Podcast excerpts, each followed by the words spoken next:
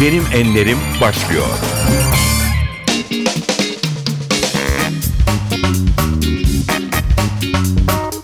NTV Radyo'nun Benim Enlerim programına hoş geldiniz. Ben Aynur Hatunkaş. Bugün de çok değerli bir misafirimiz var.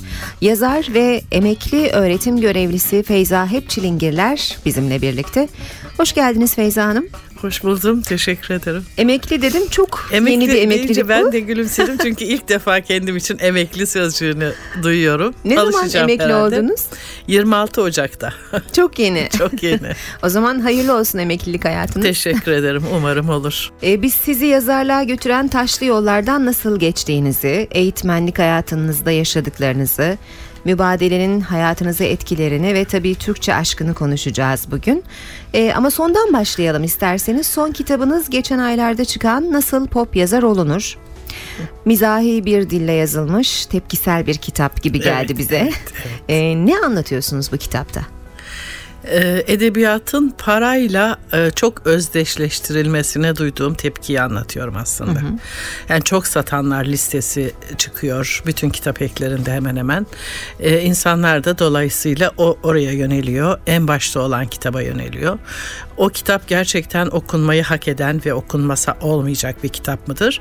Genellikle hayır. Genellikle bunlar reklamla çok şişirilmiş kitaplar ve e, çok beğeni toplayan kitapların bazıları da e, belli formüllere dayanıyor aslında. O formülleri deşifre ettim diyebilirim. Bize de Yani- biraz anlatabilir misiniz?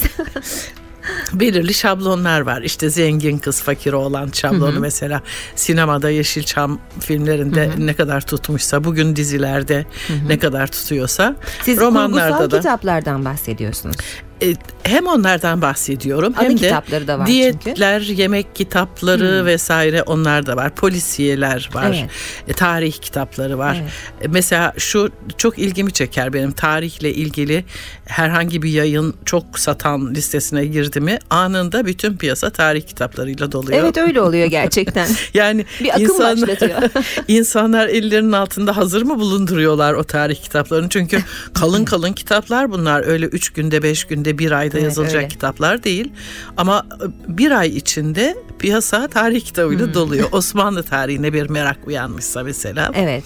İşte Hürrem Sultan'dan başlayın Nurbanu Sultan'a Evet, kadar evet. bütün piyasa sultanlarla dolu. Diyet kitapları öyle, yemek kitapları öyle, yemek kitapları mesela son derece gösterişli, çok pahalı kitaplar. Onlar içinde çok ne diyeyim e, beyinsel emek harcamaya, zihinsel emek harcamaya çok gerek yok. Annenizin defterini alırsınız, Evet. oradan listeyi çıkarırsınız. bir de albenili fotoğraflar koydunuz mu yemek kitabı harika, Harika olur. olur. Kurgusal yapıtlardan da tabii. Çünkü edebiyat adı altında çok basitleştirildi edebiyat. Ee, bu da bana işte edebiyata 30-35 yılını vermiş biri olarak acı geliyor. Ee, ön sözde de kıs, kıskançlıkla suçlanabilirim falan Evet, dedim. evet. Doğru hakikaten de kıskanıyorum bazılarını yani. Bunu e, gizlemeye Çok de gerek yok. satmasını mı kıskanıyorsunuz? Çok satmak çok güzel bir duygu aslında. Yani e, kitabınızın böyle herkesin elinde olduğunu görmek çok güzel bir duygu. Ama eğer şişirilerek oraya çıkarılmışsa biraz vicdani sorumluluğu var. Evet. Evet. Yani sadece reklam balonuyla oralara çıkarılmışsa ve insanlar okuduğunda bu muymuş edebiyat diyecekse eğer bu edebiyat adına çok kötü bir puan Ee, ya da çok beğenip hep öyle kitaplar okumak isteyeceklerse o da kötü. Çünkü edebiyat da insanı düşündürmeli yeni ufuklar açmalı Muhakkak. önünde. Dilin tadını zevkini Evet. vermeli. Ee, ben işte üniversitede hocalık yaparken de çocuklarıma durmadan kitaplar okutuyordum. Hiç hoşlanmıyorlardı bundan ama yine de işte zorunlu olarak falan deyip övgü olarak söylenen şey hemen hemen daima şuydu. Ee, çok güzel bir kitap, çok kolay okunuyor. Bir gecede bitirdim. Bir gecede bitirdim demek. Bu bir ölçüt kitap, mü yani? Kitap müthiş güzel demek. Oysa kolay okunmak başka bir şey.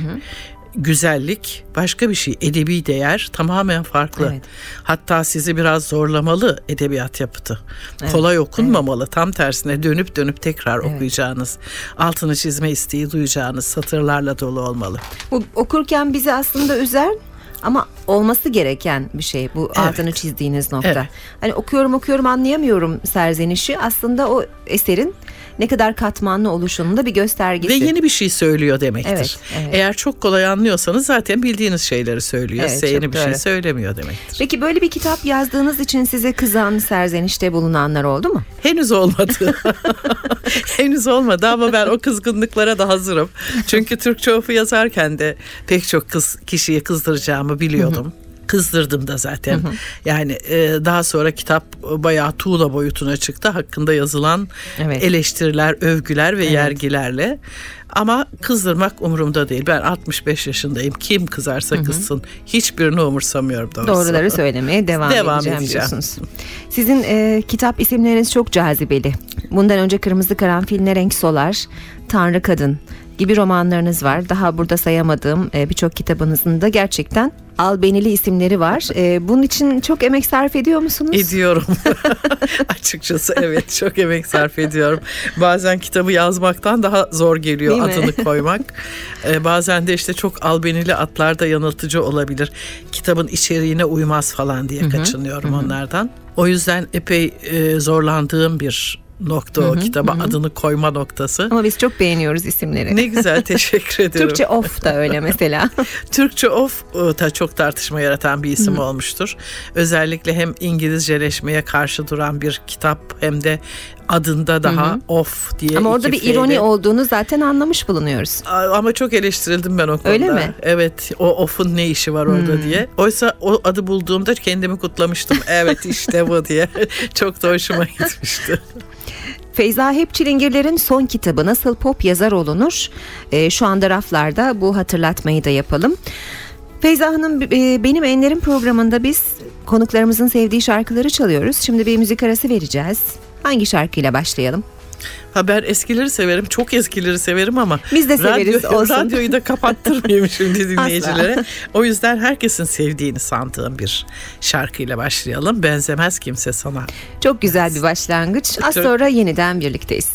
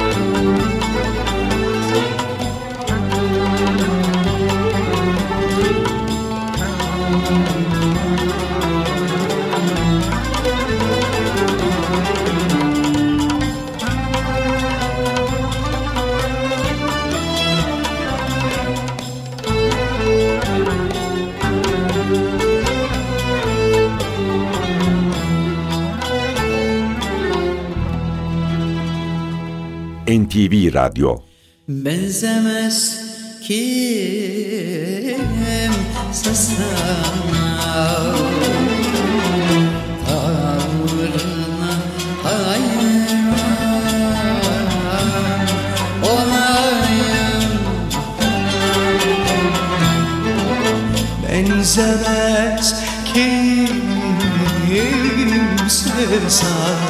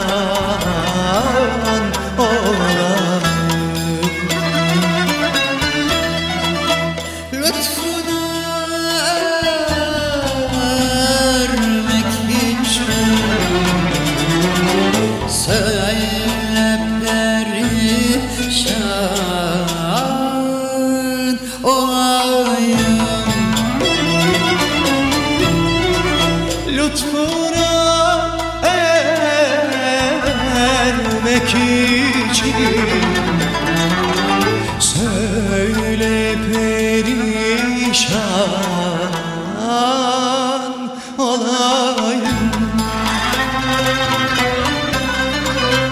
Bakışından süzülen kurban olayım. Bakışından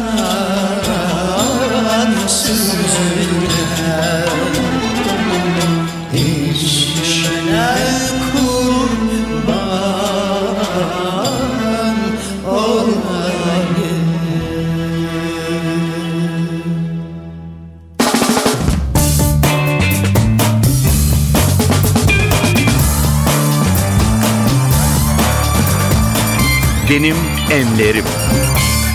Yazar ve emekli öğretim görevlisi Feyza Hep Çilingirler bugün NTV Radyo'da benim enlerimde konuğumuz. Feyza Hanım e, yazar olmak için çıktığınız yollara adeta taş dökülmüş. Bu amaçla gittiğiniz edebiyat fakültesinde e, hevesinizi kırmışlar, geciktirmişler.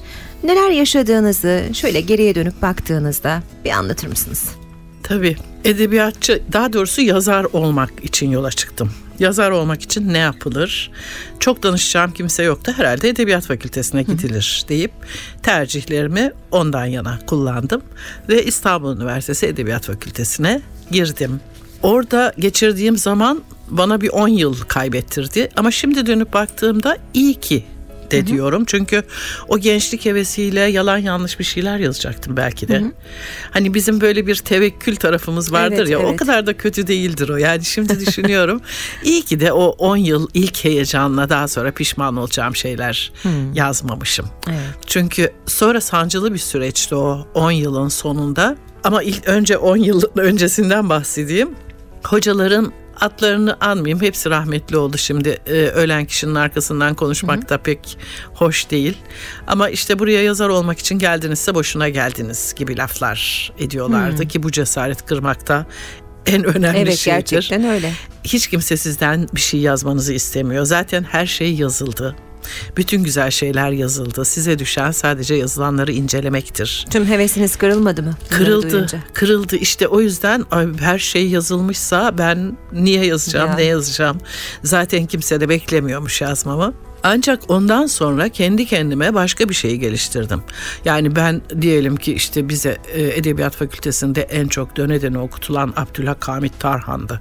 Abdülhakamit gibi tabii ki yazamam ama e, ben bu dönemde yaşıyorsam, bu devirde yaşıyorsam benim yazacağım, yaşayacağım ve yazacağım şeyleri de Abdülhakamit yazamazdı. Evet. Ha, bu düşünce yavaş yavaş kafamda oturmaya başlayınca ben de yazabilirim gibi ufaktan bir cesaret geldi. Ee, o cesaretle dergilere öykü göndermeye başladım. Onlar yayınlanınca biraz bir özgüven buldum. Ee, yarışmalara katıldım. Çok fazla yarışmaya katıldım. Hatta yani bu çok fazla katılmış olmak da bir tepki çekti. Kimdir bu kadın? O zaman İzmir'de yaşıyordum. İstanbul'a ödül almak için geliyordum sadece. Ödüller çok önemli bu e, sizin yolculuğunuzda. Evet. Bunun için yaptınız değil mi? Bu kadar yarışmaya evet, katılımı. çok çok önemli çünkü e, o kadar yalnızdım ki bir e, İzmir Karatay Lisesi'nde öğretmenlik yapıyordum ve işte öğretmen e, arkadaşlarım vardı. Edebiyatçılardan hiç unutmam Oktay Akbal gelmişti bir imza gününe. Onu göreyim gideyim tanışayım falan diye imzada bulunduğu kitap evine gittim ama yanına ulaşamadım. O kadar kalabalıktı ki başı. Ben böyle parmak uçlarımda yükselip ancak tepesini görebildim. yani herhangi bir yazara ulaşmak falan söz konusu Evet, değildi. evet. Dolayısıyla ille de yazdığınız şey ortaya çıksın, görülsün, bilinsin istiyorsanız e, bir tek kapı açılıyor önünüze.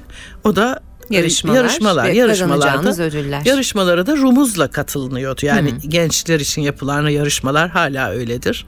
Adınız sanınız kimse tarafından Evet. bilinmez. Kapalı bir zarf içinde rumuzla katılırsınız. Adınız o zarfın içindedir sadece.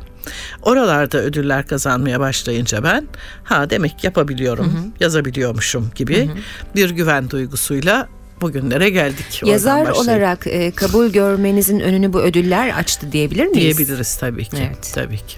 Peki e, yazar oldunuz. Türkiye'de bir kadın edebiyatçısınız. Kendini kabul ettirme anlamında bir zorluk var mı? Yani edebiyatçı denince e, erkek anlaşılıyor. Genellikle yani E, çok iyi şairdir dediği zaman biri hiç kimsenin aklına bir kadın gelmiyor söz gelimi değil mi? Evet, evet. Çok iyi bir şair olduğundan söz edilen kişi X. Evet, doğru Kimse o mutlaka bir erkek e, görüntüsüyle canlanıyor zihinlerde. Edebiyatçıda da bu sözcükte de aşağı yukarı aynı şey var. İyi edebiyatçı, aa o edebiyatçıdır falan dendiğinde kadınlar hatırlanmıyor. Oysa kadınların e, duygusal yanı da, sözel yanı da erkeklerden biraz daha iyidir. Bu arada biraz hemcinslerimi de yüceltmek istiyorum doğrusu. evet yani mesela sayısal alana kadınların çok fazla ilgisi yoktur ama sözel alanda kadınlar gayet iyidir.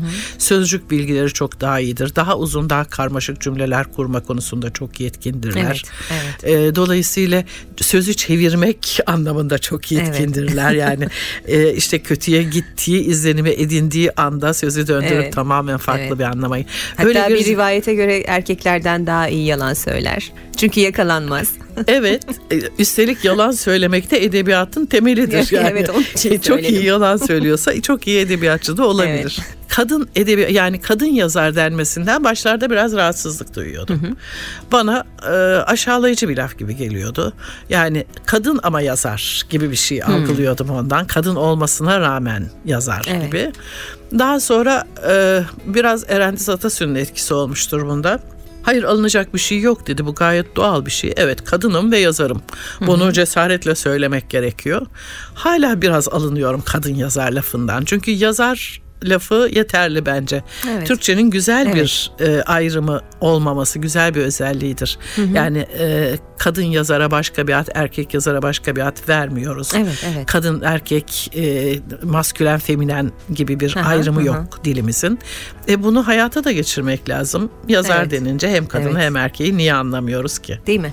Ee, Türkçe konusuna birazdan geleceğiz. Yine bir müzik aramız var. Hangi güzel şarkıyı dinleyeceğiz şimdi? Bu sefer de şikayetçi olmayalım. Kimseye etmem şikayet diyelim.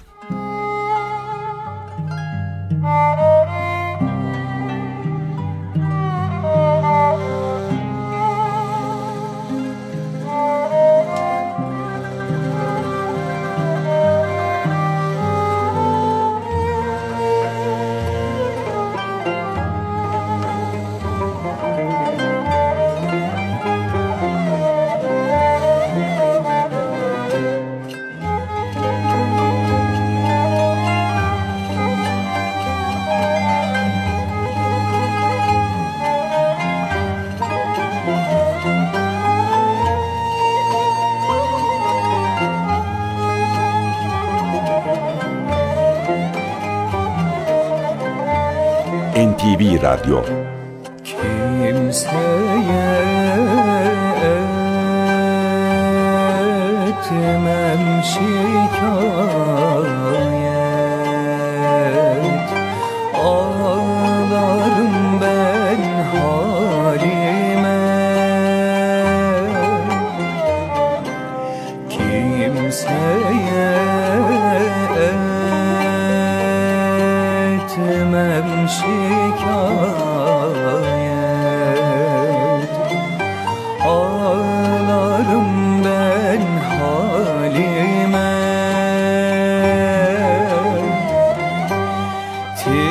Titrerim mücerim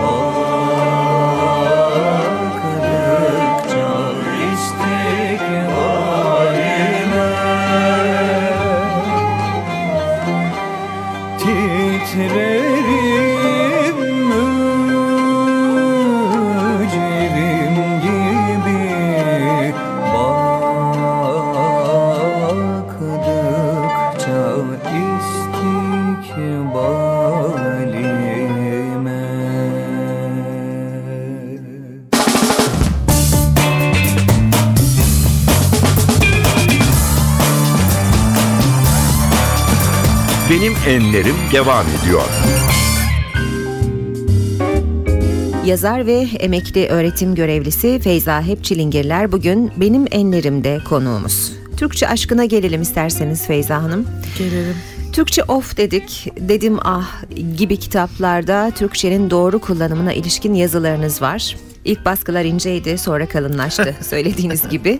Örneklerle anlatıyorsunuz Türkçenin doğru kullanımına e, ilişkin e, yazılarınızı örneklerle destekliyorsunuz. E, rahmetli Şiar Yalçın vardı, şimdi Hakkı Devrim var ve bir de biz sizi biliyoruz e, referans olarak. Nedir bu yanlışlar? Türkçenin yapısından mı kaynaklanıyor Türkçeyi bu kadar yanlış kullanmamız? Türkçe ile ilgili derdim e, hem yazarlıktan dolayı hem öğretmenlikten dolayı. Öğretmen olarak da e, edebiyat öğretmenliği yaptım. E, Üniversitede de Türk dili hocasıydım. Dolayısıyla anlattığım şey dil. E, yazarken zaten dil. Değil, evet. Ne yazarsanız yazın dil yazıyorsunuz. O yüzden Türkçe ile ilgili yanlışlar beni çok rahatsız ediyordu. Türkçe ofla başladım. Daha doğrusu önce Şiar Yalçın'ın Yeni Yüzyılda Doğru Türkçe diye bir köşesi vardı. Evet. Biraz tembelliğe yatkın bir tarafım var herhalde. O köşeyi görünce ah tamam dedim bana gerek, Gerek kalmadı. kalmadı. Şiar Yalçın yazacak işte. Birkaç ay takip ettim. Şiar Yalçın'ın derdi benim derdimle örtüşmüyordu.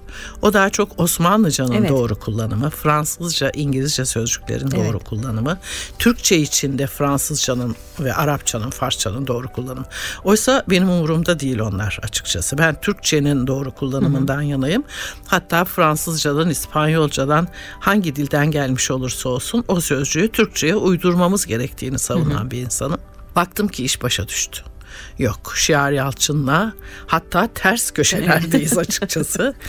Ee, ben de Ankara'da bir gazetede kendime şimdi devlet memuru şeyi de var ya 42 yıl hocalık yapınca zorunlu tutuyorum kendimi bazı şeylere. Evet. Canım istediği zaman yazayım dediğimde yazmıyorum. O yüzden kendime bir görev verdim. Her hafta Türkçe ile ilgili bir yazı gönderiyorum. O yazılar birkaç yıl sürdü, yayınlandı. Onların içinden bir seçme yaptım. Türkçe of öyle, Öyle çıktı. ortaya çıktı. Ama bugün Türkçe ile ilgili 10 tane kitabım var. Türkçe of dedim ah Evet, dilim dilim evet. ana dilim Cumhuriyet gazetesinde Türkçe günlükleri, günlükleri, diye bir evet. köşem vardı. Onu bitirdim. Ama o Türkçe günlükleri de 6 kitap oldu. Sonra Türkçe dil bilgisi.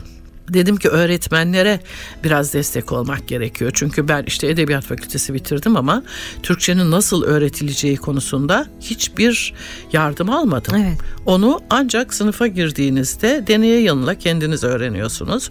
E ben öğrendiklerimi hiç olmazsa öğretmenlerle paylaşayım istedim. E, o Türkçe dil bilgisi de öyle kuru kuru bir dil bilgisi değildir. İşte şu konuyu anlatırken ben şu fıkrayı anlatırım. E, şöyle bir örnek veririm çocukların çok hoşuna gider falan diye öğretme kitabı diye yazdım. E, bunu da bazıları yanlış anladılar. Öğretmezse peki ne olur falan diye. Halbuki ben Türkçenin dil bilgisini değil, Türkçenin dil bilgisini öğretmeyi Evet, evet. anlatıyorum o Evet. kitapta. İşte Türkçe ile ilgili derdim ne yazık ki 10 kitaba rağmen Evet. bitmedi. Bitmedi. E, şimdi bu kadar çok kitap sayınca ben de korktum. Hakikaten bu kadar yanlış mı Kötü kullanıyoruz? durumda mı Türkçe? yani bozulma böyle bir şey gibi, çürüme gibi içten içe büyüyerek gidiyor. Ve çok garip bir şey. Türkçe konusunda duyarlı olanlar yazılanları okuyorlar, takip ediyorlar, düzeltiyorlar yanlışlarını. Ama o yanlışları yapanlar okumuyor ki. Evet. O yanlışları yapanlar yapmaya devam, Devam, ediyor. Sizin için e, şöyle bir yorum var internette e, dolaştığımda gördüm. Televizyon izlediğinde ya da radyo dinlediğinde hayatı kabusa dönüyor olabilir. Evet, Öyle mi oluyor? oluyor gerçekten. Ha, nereden buluyorsunuz bu yanlışları diye soruyorlar. Nereden buluyorsunuz? Evet. Yani e, bir gece televizyonun karşısına oturup elinizde bir kalem, kağıt, bir not defteri varsa eğer dünya kadar yanlış Evet. saptayabilirsiniz. Çok kısa hemen en çok tanık olduğunuz yanlışlara değinir misiniz? Çok yaygınlaşmış e, birkaç yanlış var ki neredeyse artık yanlış olduğu kabul edilmeyecek. Belki yakında Türk Dil Kurumu sözlüğüne bunların doğru şekilde mi olduğunu. geçecek? Tabii çünkü Galata meşhur diye bir kavram var biliyorsunuz. evet. Çok yaygınlaşınca onu yanlış olmaktan çıkarıyoruz. Bayan sözcüğü söz Hmm. gelimi. Kadın nedense kaba, iğrenç falan geliyor. Oysa bu tarafta erkek varsa bu tarafında kadın olması doğal. Ama bakıyorsunuz kadın sözcüğünün geçmesi gereken her yerde bayan, Bayan. denmeye başlanmış. Oldukça sözcüğü mesela. Oldukça eh işte şöyle böyle falan demektir yani. İyi misin? Oldukça iyiyim. Fena değilim demek. Oysa nasıl kullanılıyor? Çok çok iyiyim anlamında. Çok çok iyi. çok yani hani şey fevkaladenin fevkinde gibi bir anlama büründü. Bunun gibi daha e, onlarca değil Evet, yüzlerce evet. binlerce Daha fazlası için var. kitaplarınıza müracaat etmeliyiz. Öyle diyelim yoksa onlara bir dolarsak çıkamayız. İçinden çıkamayız. Peki yine bir şarkı dinleyeceğiz şimdi. Sıradaki şarkımız hangisi? Daha eskilere gidelim. Benim sevdiğim e, bir şarkıdır. Umarım dinleyicilerinize ağır gelmez. Gül yüzlülerin şevkine gel nuş edelim mey diyelim. Çok güzel bir şarkıdır. Ben de biliyorum bunu. Zevkle dinleyelim. Az sonra yeniden birlikteyiz. Gül yüzlülerin şevkine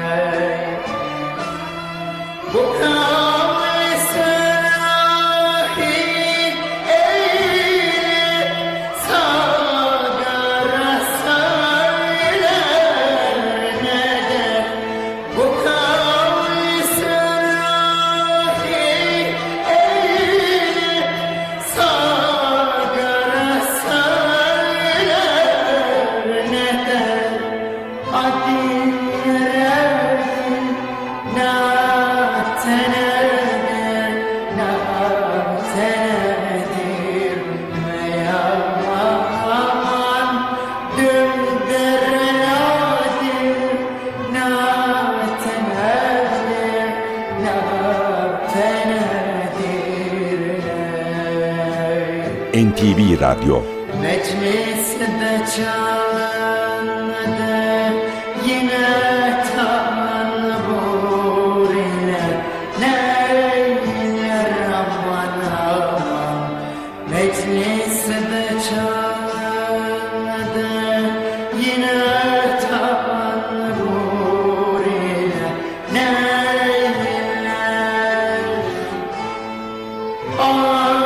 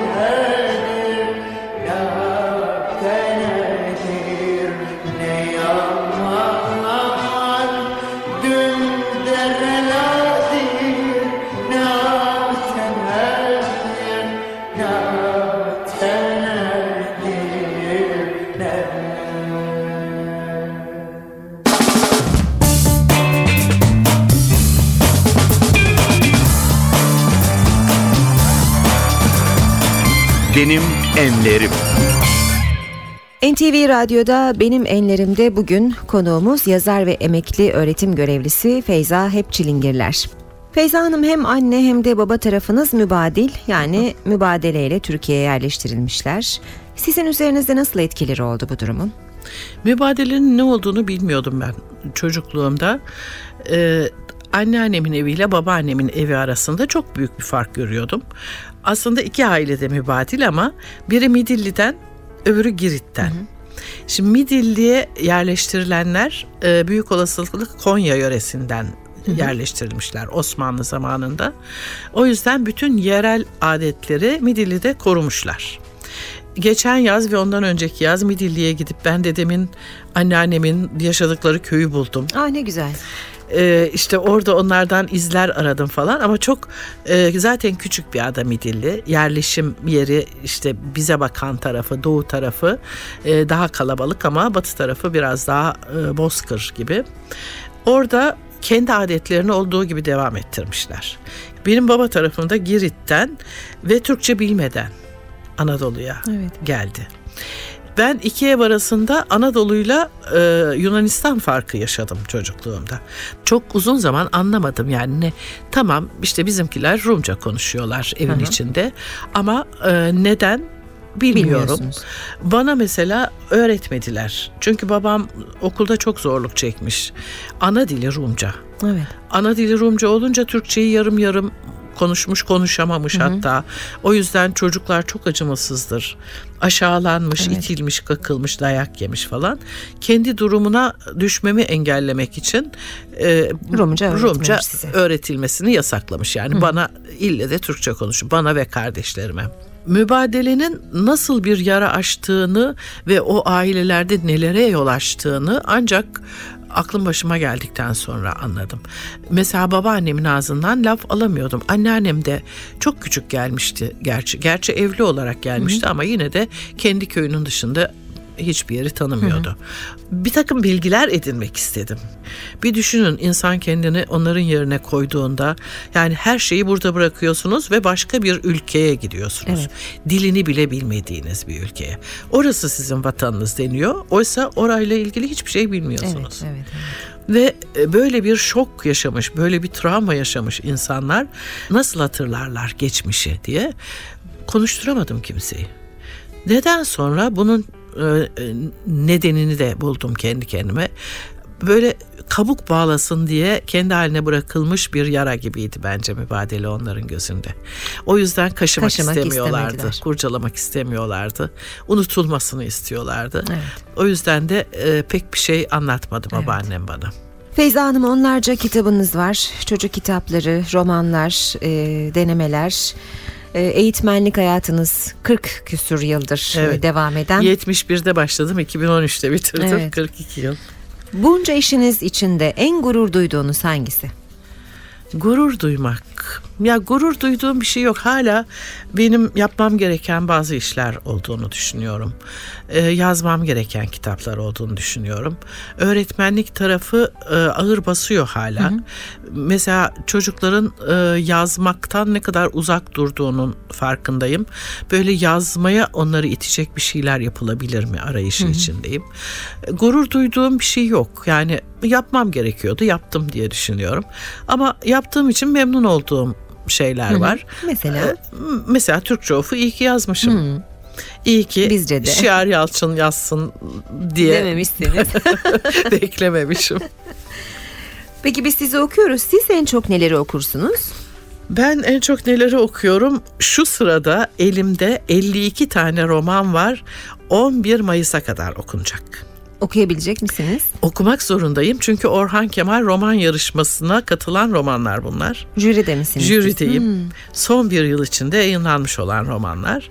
O yüzden korkunç bir okuma telaşı içindeyim şu anda. yani herhalde e, iki, en az iki günde bir roman bitirmek zorundayım. Evet. Hesabını da yaptım. Hatta sonlara doğru sıkışırsam günde bir roman okumam gerekecek. E, şu anda okuduğumda Sibel K. Türker'in e, Hayatı Sevme Hastalığı diye bir roman. Çantamda onu dolaştırıyorum. En küçük bir fırsatta açıp, Açıp 3-5 okuyorsunuz. satır okuyorum. Evet. Başka bir yeteneğiniz var mı? Yazmak dışında. Örtülü bir resim yeteneği olduğunu sanıyorum. Şöyle bir hastalığım var. Okulların açıl, açılacağına yakın bütün marketlerde falan boyalar, resim kalemleri, efendim Çok sulu boyalar, yağlı boyalar. şeylerdir Her onlar. sene gidip oradan ben resim kalemleri, sulu boyalar, guaj boyalar Öyle falan mi? alıyorum.